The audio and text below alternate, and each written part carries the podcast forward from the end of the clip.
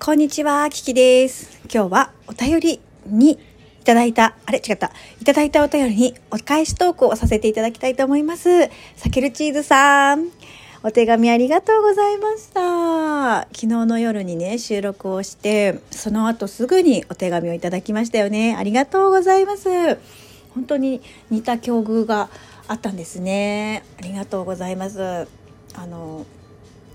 実はねその私の祖母99歳で亡くなって今日がお誕生日だったんですね。だったっていうかお誕生日なのね。で、えー今日はねお昼間にあのちょっとライブをやらせていただいて、まあ、公開収録っていう感じでやらせてもらったのでコメントは不要ですっていうふうに書かせていただいたんですが、まあ、私と夫と娘で、えー、ばあばのねあの何祭壇とかがあるところでねあのお話ししていて、まあ、母がねあのコーヒーを入れてくれて、まあ、そのコーヒーをばあばにもどうぞっていう感じでバッカスも開けて封を開けてねどうぞっていう感じで。はいえー、ねそんなライブをやらせてもらったのね。でまあ本当にその時に母とも話してたんだけどね。ばあばはねなんか死んじゃう感じがしなかったよねっていう話をしてたの。なんかこう死んじゃうみたいないなくなっちゃうみたいなそういう弱っていなくなっちゃうみたいなそういうイメージが全くなかったの。で本当に実際何年か前の夏ぐらいにあの入院してた時にあの心臓が止まった？って言ってたよね。なんか止ま止まったっていうか、まあ、止まりかけ止まったけど吹き返したみたいなそういう感じのニュアンスだと思うんだけど本当にこう心臓にペースメーカーを入れるかみたいな話が出た時があってその時はねあの秋分の日秋のね秋分の日にね退院をし退院をしてこれたのね。それが最後退院できた入院だったんだけどもでその時も私ちょうどお休みをね取ってたんだよね。だからあのまあ秋分の日そうそうそう祝日だったからか。祝日だったから保育園やってないから休みをね取ってたんだ。でそのばあばをお迎えにね病院に行ってあのそれがまたさ病院の服のまま帰ってきちゃってその着替えなきゃいけないのに着替えを持ってくのを忘れちゃったからしょうがないからその病院のまま帰ってきてでなんかそのガウみたいなのだったけどもなんか足元がさ、ミニスカートみたいになっちゃって。でもそれでもなんか嬉しそうに帰ってきてさ、よかったね、ばあばって言って、帰ってこれたねって言って、よく帰ってきてくれたって言って、あの、お迎えに行ったのをね、今でもはっきりと覚えてるの。で、まあ、その時に、あの、前に何回か前、いつかかわかんないけども、あの、意識がだんだん遠のいてって、こういう風になくなるならいいなと思ったっていう話を、ばあば自身がしているのも収録には残しといたんだけどね。でね、その避けるチーズさんもそうだったっておっしゃってたんですけど、そのさ、あとちょっとで100歳だったのに、みたいな、惜しかったね、みたいなことをたまに言う人がいたりとか、あ、このままの調子で100歳まで頑張ってほしいね、みたいなことを言う人がいたんだけど、ものすごい私はさ、優しくない言葉だなと思ってしまったのね。で、優しい人がどういう人かって私がどう思ってるかっていうと想像力のある人だと思うんですよ。こう自分がこういう言葉を発したらどう思うかなとかも想像力の一つだと思うしこういう言葉がけをしたらこの人は喜んでくれるかな悲しむかなどんな気持ちになるかなみたいなのを一歩先まで考えられる想像力想像するっていうことがすごく大事なんじゃないかなっていうふうに思うのね。でなんか多分みんななんか弔問客の方たちもねいたんですよそういう人が。ああとちょっとだったのにねみたいなことを言う人がいたのよ。えそんなことをさ家族に言ってどうするって私は思ってるわけ。まあ来てくれた人に対してそんなにすっごいあらわに怒ることもないけれどもでもそんなこと言ったってさってどんだけ苦しい思いを最後してたかって想像できますって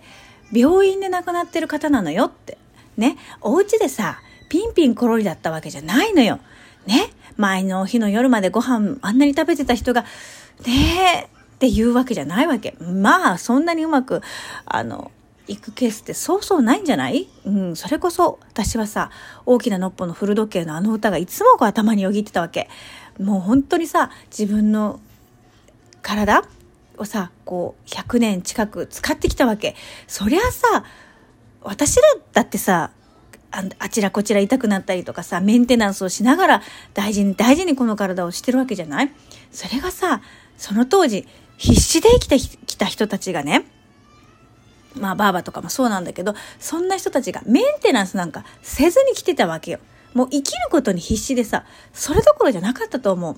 うん。ばあばは特に貧乏に苦労したって言ってた。子育てで大変だったことは何って言った時に、子育てが大変なんじゃなくて、貧乏だったことが大変だったって言った。それぐらいの人がさ、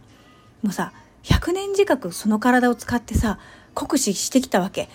それなのにさ、無理やんって。ね。だからさ、私は本当に最後が大事だと思っているわけ。だから、でもね、言ってくれてたよ。その弔問客の方のね、人中には、本当にこの人は幸せな人生だったねって、こういう風にいろんな写真があってね、いいよねって、幸せだねって、うん。それぐらいものすごくいい笑顔の、あの、押し車を引いて歩いてる、そしてよくお話をしてくれる、まあ、あの、通りすがった時にでもね、話をよくしてくれる人だったって、みんなのイメージそれなんですね。だから病室で苦しいっていう姿を全く想像ができないからあちょっとで100だったのにねっていう言葉が出たのかもしれないけれどもね。まあそういうふうに想像するけど私も逆にね。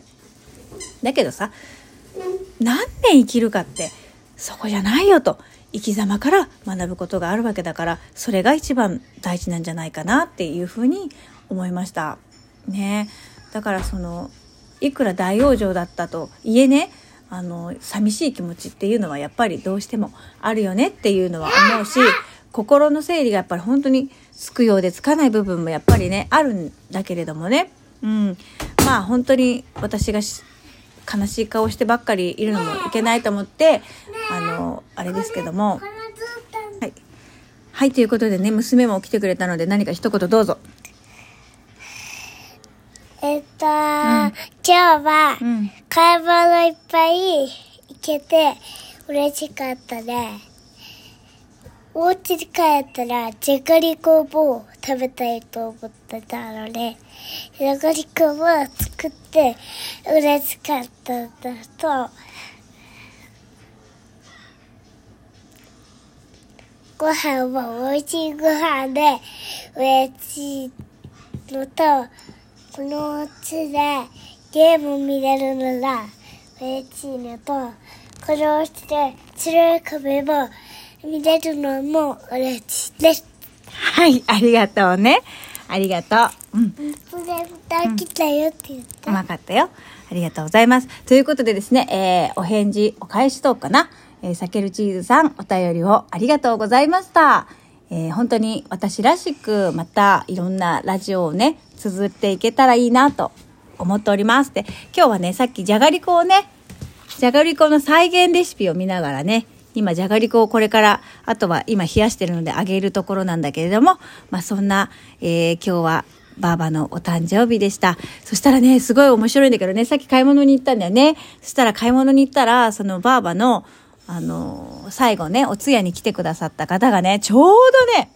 出会ったわけよね。あったね。で、お話しさせてもらう。またね、そこでこうこうこうだったよって今日はばあばの誕生日だからさっき実家に行ってきたんだよなんていう話をね、することができたの。ねちょうどいいタイミングでね。だから面白いなと思って、きっとこういうのもね、あの、巡り合わせて、ちょうどいいタイミングでそこに出向かせてくれたんだろうなと思って、ばあばの粋な計らいを感じることができました。ということで、えー、今日のライブを聞いてくれたあなたも、この収録を聞いてくれたあなたもどうもありがとうございます。Thank you so much. 何？何？娘が来ました娘が来ました？あ今言ったよ？大丈夫。もう一回言って。もう言ったから大丈夫よ。もう一回。はい、じゃあ娘がき、うんうん、来たね。来てくれたから、じゃあもうこれこれ終わろうね、ラジオはね。うん。はい、ということで聞いてくれてありがとう。Thank you so much. マハロラブ。